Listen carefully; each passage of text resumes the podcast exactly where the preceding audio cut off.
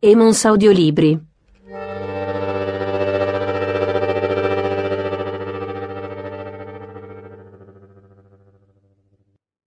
Emily Dickinson.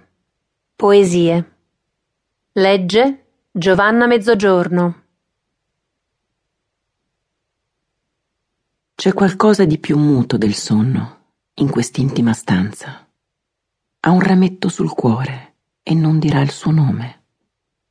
C'è chi la tocca e chi la bacia, chi le sfrega la mano inerte. Ha una pura gravità che non comprendo. Non piangerei se fossi in loro. Com'è villano singhiozzare insieme. Potrebbe spaventare la fata taciturna, farla tornare al suo bosco natio. Mentre i vicini dall'anima semplice chiacchierano dei morti prematuri, noi, inclini alla perifrasi, osserviamo che sono volati gli uccellini. Cuore, lo scorderemo, tu e io stanotte.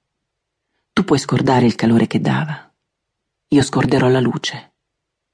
Quando avrai fatto, dimmelo ti prego, che io possa all'istante cominciare. Svelto, perché mentre tu indugi mi ricordo di lui.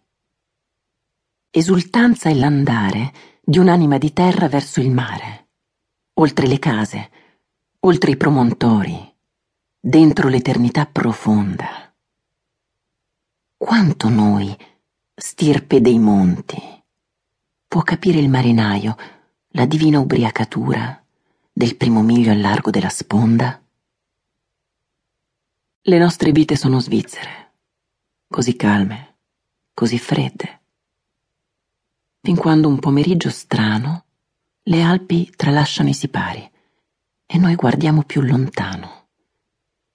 C'è l'Italia dall'altra parte Intanto come un custode in mezzo, le Alpi solenni, le Alpi sirene, s'alzano in eterno,